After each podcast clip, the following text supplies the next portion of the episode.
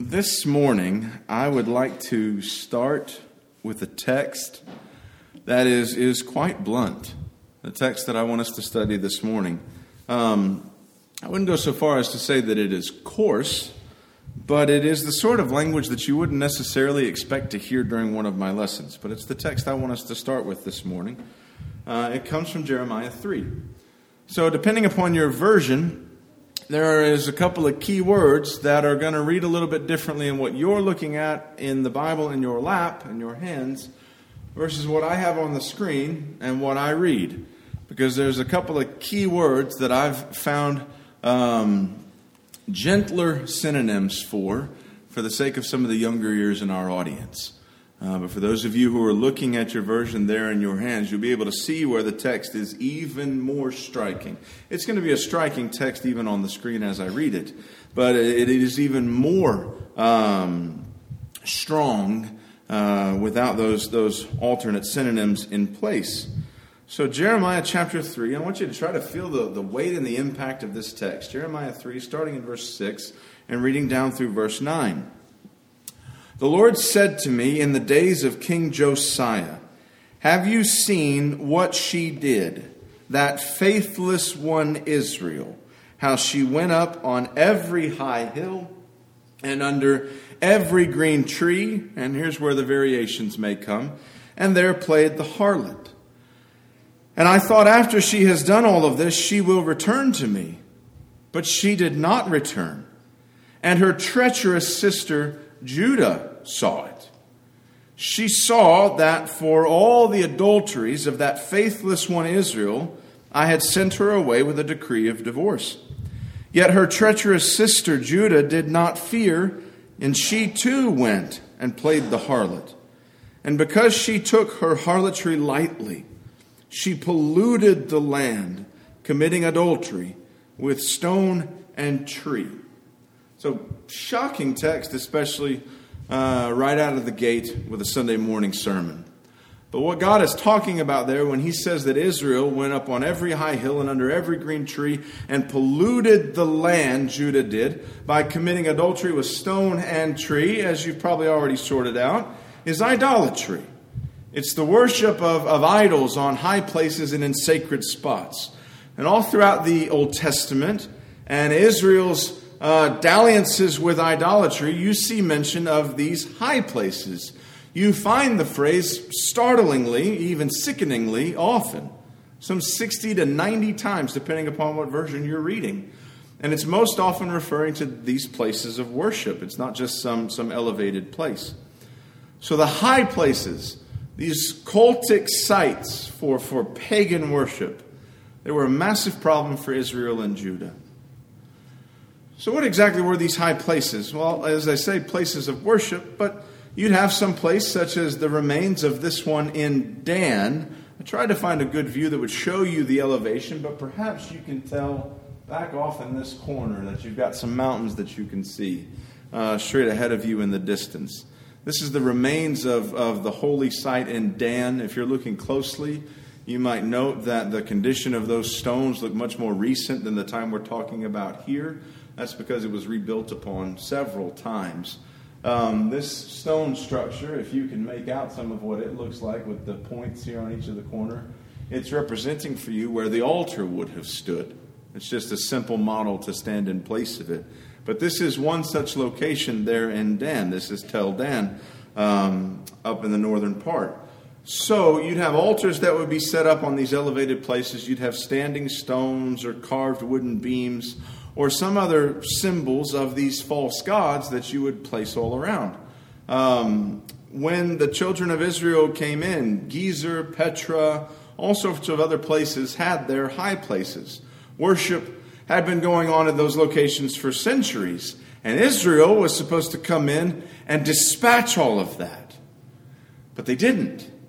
They left a lot of those places standing, and as you would imagine, eventually began to use them and initially, they used those alternate locations for the worship of God.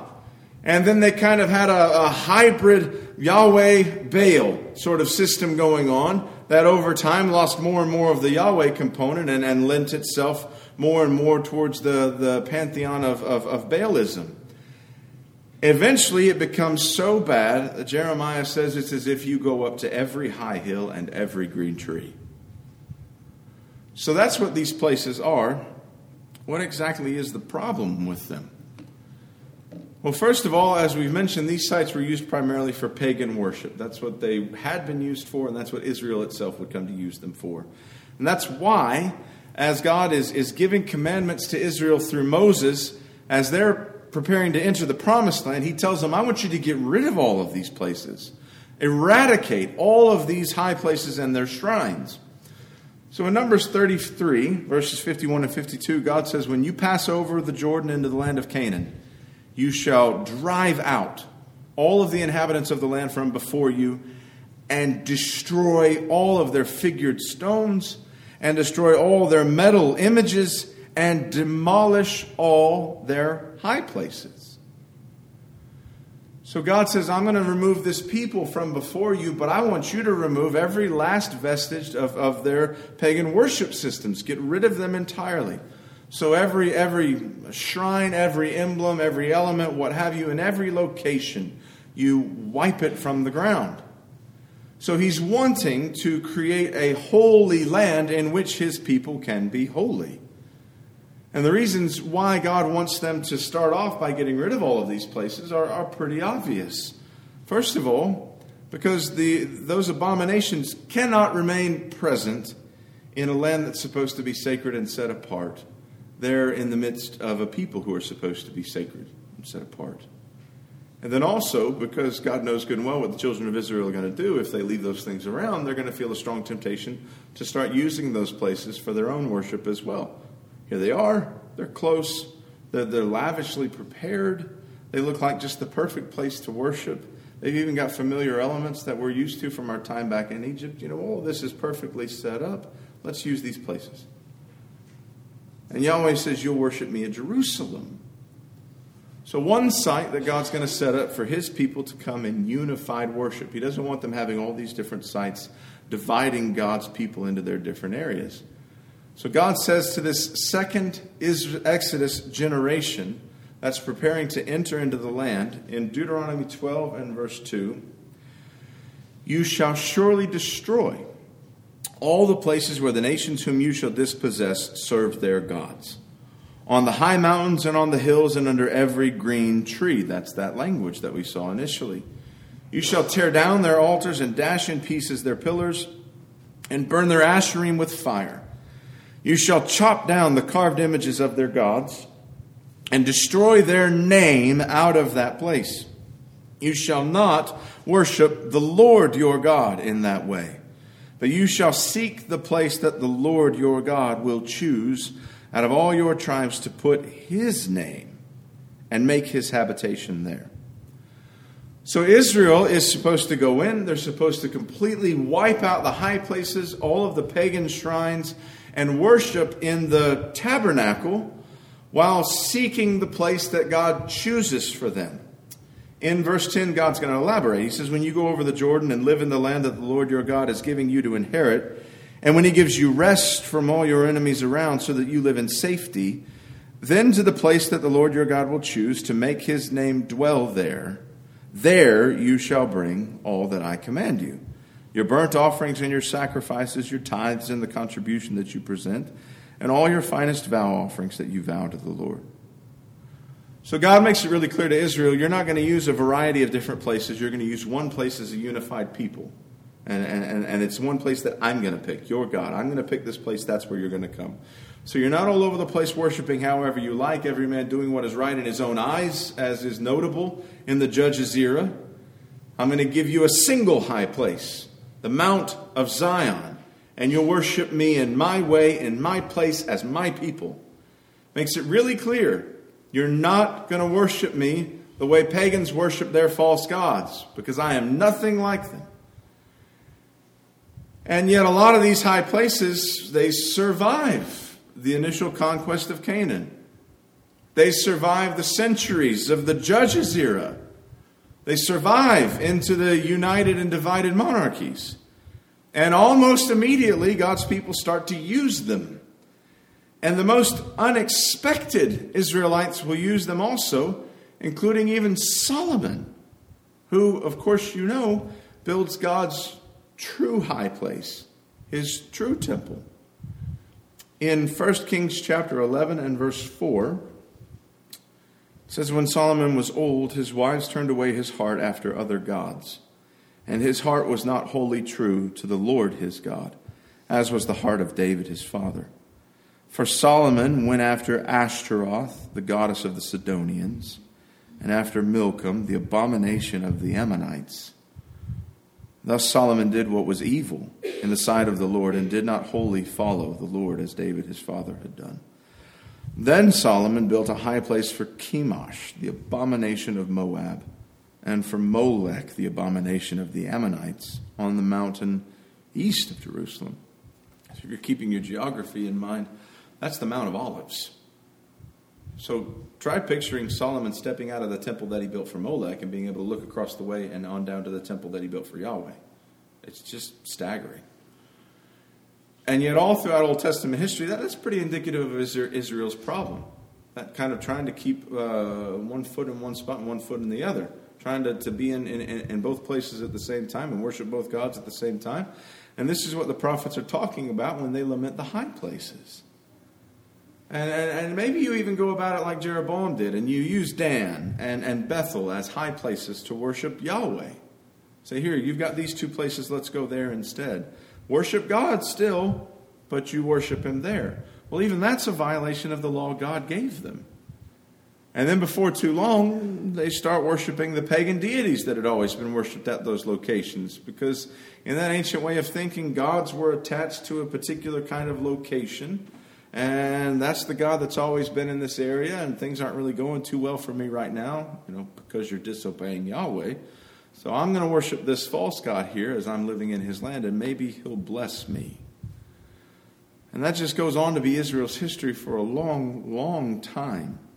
Israel was supposed to make all of those high places barely even a faint memory.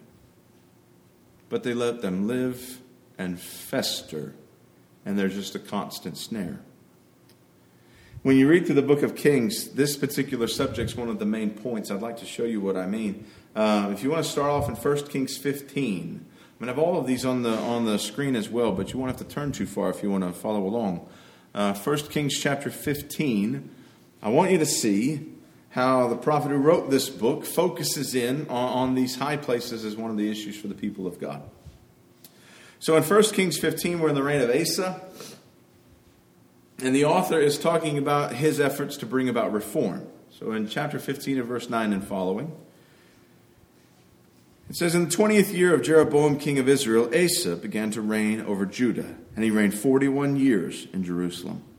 His mother's name was Maacah, the daughter of Abishalom, I think. And Asa did what was right in the eyes of the Lord, as David, his father, had done. And he's going to list all the good things that Asa began to do. He says, He put away the male cult prostitutes out of the land and removed all the idols that his fathers had made. He also removed Maacah, his mother, from being queen mother because she had made an abominable image for Asherah. And Asa cut down her image and burned it at the brook Kidron but the high places were not taken away. Nevertheless, the heart of Asa was wholly true to the Lord all his days. So Asa does a great deal of good. His reign, in, in general review, is a good one. But of all things to note, the author makes sure to mention the high places are left intact. In chapter 22, when you come to the reign of Jehoshaphat, you've got another king who's trying to lead the people towards the worship of Yahweh. And you've got the same thing when we start in verse 43. He walked in all the way of Asa his father. That's good. He did not turn aside from it, doing what was right in the sight of the Lord. And yet, the high places were not taken away, and the people still sacrificed and made offerings on them in um, 2 Kings for just a minute, in chapter 12, with one of the, the great reforming kings, Jehoash, you've got the same refrain. Nevertheless, the high places were not taken away. The people continued to sacrifice and make offerings on the high places. And just over and over and over again with Amaziah, with Uzziah, with Jotham, constantly. of the kings that devote themselves to the Lord, the high places are left alone. And you get to wondering, well, why? If you've got all of these kings who are living pleasing lives before the Lord, they're enacting all sorts of reform, why are the high places left again and again and again? May I suggest to you, the author is pointing out that, that all of these king, all of the things these kings could get done, that with all the things they could get done, this edict to deal with these high places was exceptionally difficult to enact. So, for various reasons, um, like the one that we talked about or alluded to at least a moment ago, they, they were an extreme problem. One reason being they were convenient. They're right there, they're ready to be used, they're known for being used to this purpose, so the children of Israel are just drawn to wanting to go instead of having to go all the way down to Jerusalem, make these different pilgrimages back and forth. Here is this site. It's right here, it's ready and I can go more often if it's really close. Just all the different kind of practical reasons you can imagine. They become beloved and used by the people, and it seems every single king struggles to get this done. That has a lot to do with, with why in the Old Testament one generation will be doing well, and then from it a generation will rise up that does not know the Lord. That's because this stuff is just always right there in front of their faces. It's not as if you eradicate these false gods from the land entirely, and then within a generation, everybody just completely starts looking outside of their borders for a God to worship, and they bring them all rushing right back in. It's, it's staying there. It's getting eradicated to a large percent sometimes, but there's always part of it that's staying right there. So whether you worshiped God the Lord or you worship Baal or whoever, these sites are also right there for you to use too. And so a king could come in, he could turn the country into a people of this or that God, but the site of worship, and sometimes even the acts of worship, they'd stay the same. So you just have a variety of problems. Maybe you say you're worshiping God, but you're not worshiping Him in His place, in His way. And then maybe you start to welcome in some of these other gods, and then, I mean, everybody else around you has a pantheon. Why can't you? So it's not as if Yahweh has to go so Baal can come in. But Yahweh's the God that's brought you through all of those, those battles. So he's the God of war, and Baal's the, the God of prosperity. So in times of war, we serve Yahweh, and in times of peace, we serve Baal. And just a mishmash of, of whatever you like. So 2 Kings 16, if you'd like to turn there. 2 Kings 16 says that when Ahaz finally ascends to the throne of Judah, something happens. 2 Kings 16. Let's start reading for a little while in verse 2. Ahaz was 20 years old when he began to reign, and he reigned 16 years in Jerusalem. And he did not do what was right in the eyes of the Lord his God, as his father David had done, but he walked in the way of the kings of Israel. He even burned his son as an offering, according to the despicable practices of the nations whom the Lord drove out before the people of Israel. And he sacrificed and made offerings on the high places and on the hills and under every green tree. So the previous generation of God's people had not obeyed him and removed those high places. And Asa, Jehoshaphat, Joash could go on without it really causing them a problem with their Yahweh worship, but it became a huge problem for Ahaz. So you've got several righteous kings that by and large do what's right before the Lord, but they don't get rid of those high places. And it doesn't quite cause them a problem. But look who it does give trouble. And that's Ahaz as you come on down the line. He decides he's just going to forget about worshiping Yahweh. He's going to serve every pagan deity to his heart's content.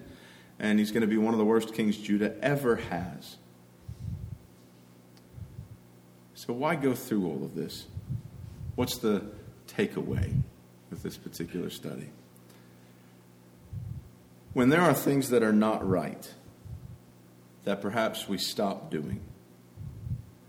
But we don't completely remove them from our lives. You mostly get a handle on it, but maybe not entirely. You don't eradicate that sin.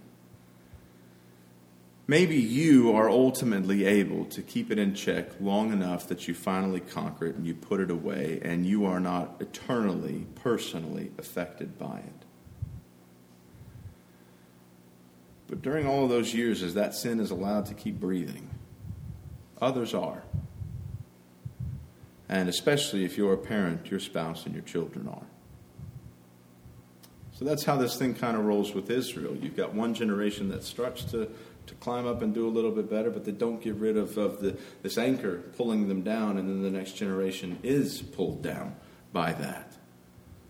So, because we haven't fully removed whatever that evil thing may be from our lives, and with our children seeing it day in and day out, and, and not to mention living in a generation that just wants to get as close to sin as it possibly can, and, wants, and, and, and are always pulled and tempted to look just like the world so that they can be accepted they are primed as ever, as any generation ever has been, and susceptible to be taken under by sin and its temptation.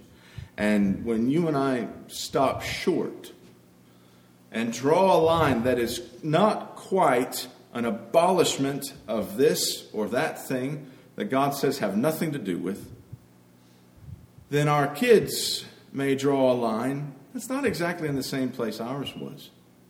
It's a little bit further out. That, that's much closer, smack dab in the middle, eventually, of stuff they ought not have anything to do with. The same way Ahaz does. Those before him had drawn the line much closer to what was right. His line isn't anywhere near theirs. And then, of course, sometimes you don't draw a line at all. So that's why God says when you get into this land, you've got to wipe all of these things out. You've got to make sure they're completely gone because if you lead them, they're always going to be a problem for you. And maybe you can ignore it. Maybe you know it's up there and it's evil and you don't go anywhere near it. But the generation after you is going to be curious about that place that they've never been able to have anything to do with. And they're going to want to start exploring it and they're going to get sucked into all of this. And that's exactly what happens. So, Micah, who's a contemporary of Isaiah, in Micah 1, verse 3, he says, For behold, the Lord is coming out of his place and will come down and tread upon the high places of the earth. And the mountains will melt under him, and the valleys will split open like wax before the fire, like waters poured down a steep place. All this is for the transgression of Jacob and for the sins of the house of Israel. So, this is Micah's picture of God's wrath coming down and stomping on all of these high places, crushing underfoot all of the shrines in a judgment of Jacob and Israel.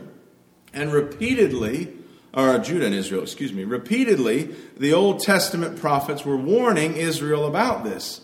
That's Micah in the 8th century. Jeremiah, a few centuries later, says the same sort of thing about God coming in judgment. He's almost killed for it. Another prophet at the same time, though, uh, prophesies the same warning, and they kill him, Uriah. So, what Israel is supposed to be never turns out. And these high places are why. It's not until the reign of Hezekiah and 2 Kings 18 that these things are finally removed. If you'd like to turn over there, I'd like to read a few verses. 2 Kings 18. And again, it'll also be up above you. In chapter 18, verse 2. Speaking of Hezekiah, he was 25 years old when he began to reign, and he reigned 29 years in Jerusalem. His mother's name was Abi, the daughter of Zechariah, and he did what was right in the eyes of the Lord, according to all that David his father had done. He removed the high places and broke the pillars and cut down the Asherah and if you've been paying attention as you've read through the book of Kings, that's just a line you can almost trip over.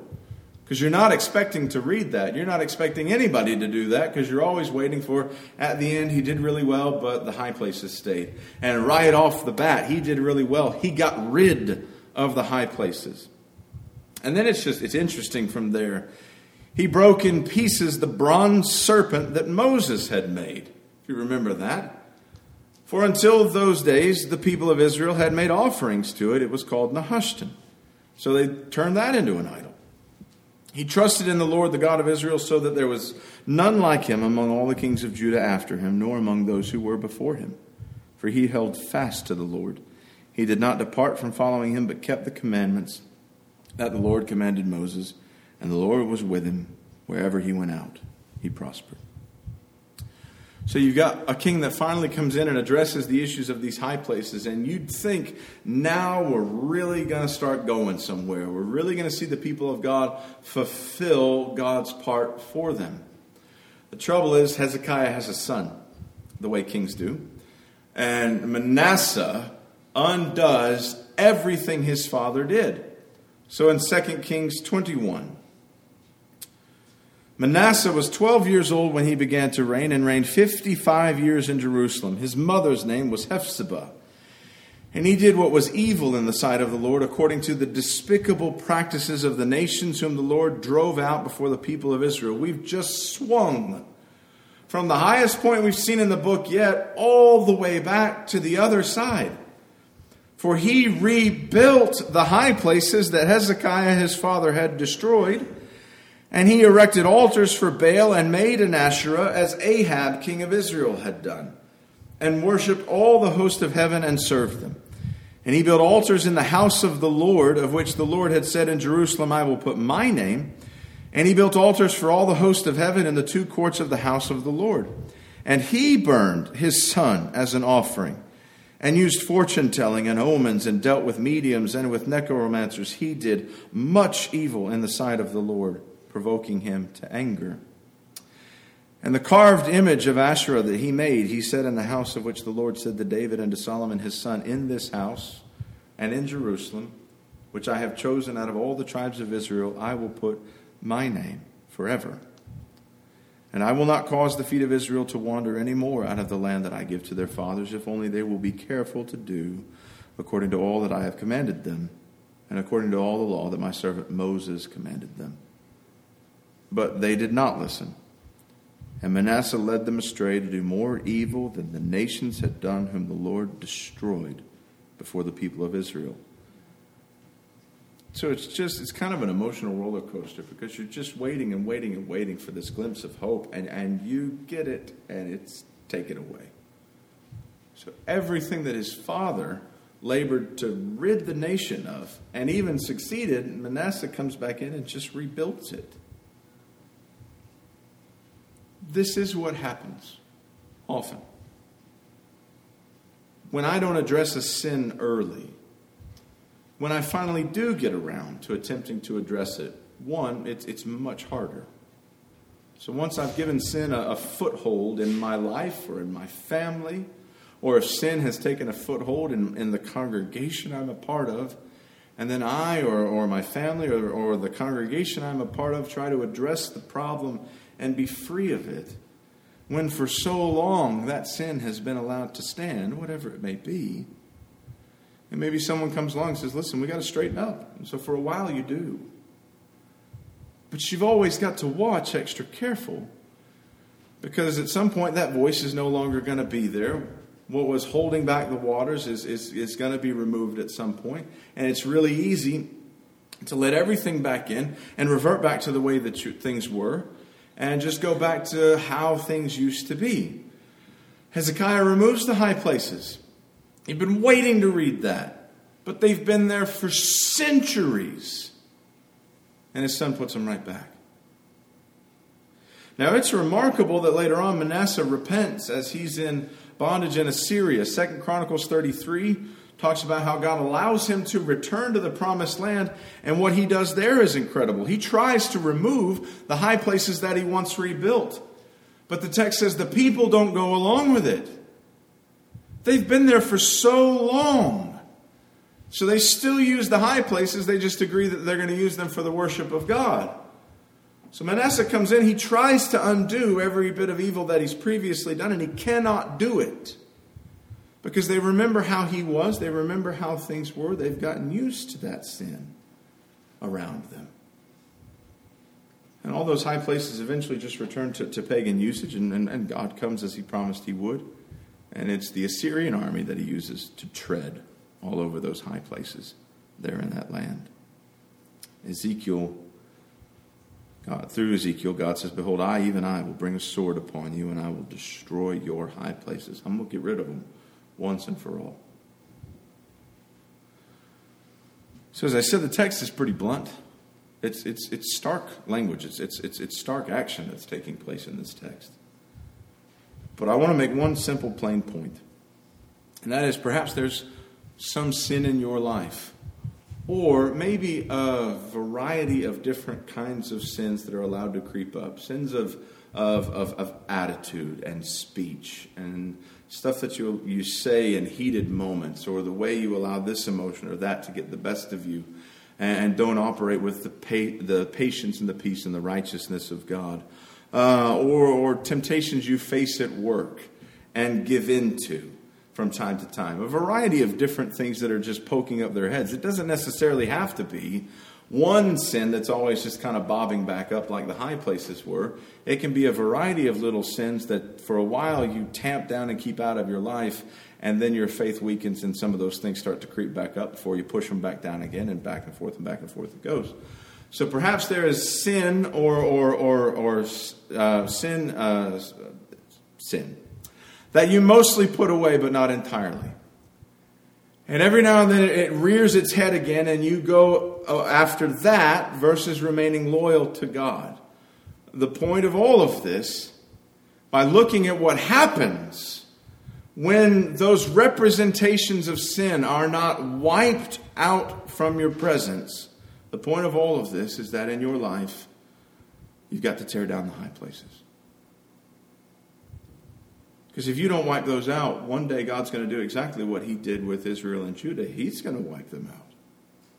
He's going to stamp on those high places and stamp on those sins in judgment. He brings a sword to Judah and gets the job done.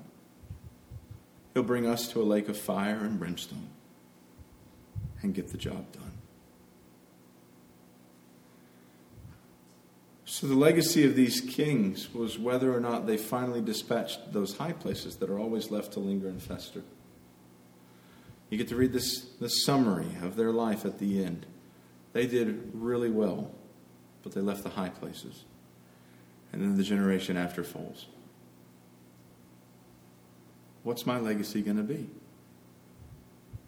Is it going to be that those, those same old temptations and those same old struggles just kept popping up and popping up? And maybe, maybe I finally escaped them, but I kept them around long enough that my kids, those three boys, watched their dad and learned something they shouldn't have learned. And it pulls them down. What's my legacy going to be? And I did well in all of this and all of that, but this glaring problem was never dealt with these different things here and there, they were never struck down completely. So when we don't correct these problems, it's important to understand uh, I'm not the only one who's going to suffer because of that. My children are going to suffer for that.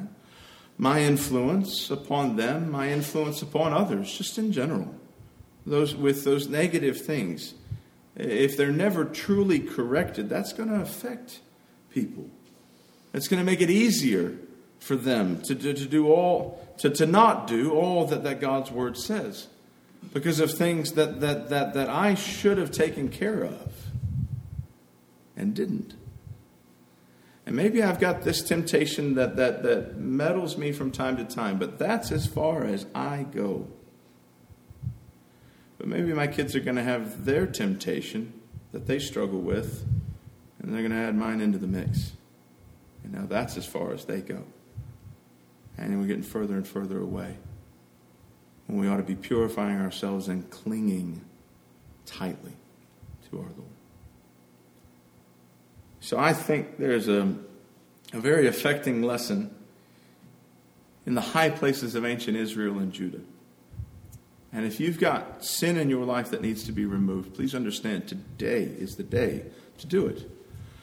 Don't give it any more time to ruin your life and threaten your eternity, and don't allow it any more opportunity to influence those around you that you love. Um, I know that we would love to be of any help that we can to anyone here to help correct sin. If you're a Christian struggling with something that you want to stamp out, any number of people here who would love to, to study with you about that together so that we can encourage each other against the different sins that we struggle with. And then certainly we'd love to pray with you this morning, this week, whenever. Or if you're not a child of God and you need to stamp out sin entirely and be baptized into Christ and have His blood wash your sins away, if that's something you've been, put off, been putting off, it's time to do what's right and not allow those high places to remain any longer. So I hope we'll all think quite seriously about whether God views us as fully and totally obeying Him, or if we still have some high places to eradicate and corrections to make. And if we can be encouragement or of use to anybody and serve you and help you to, to stamp out the high places in your life, please let us know how we can do so while we stand and sing.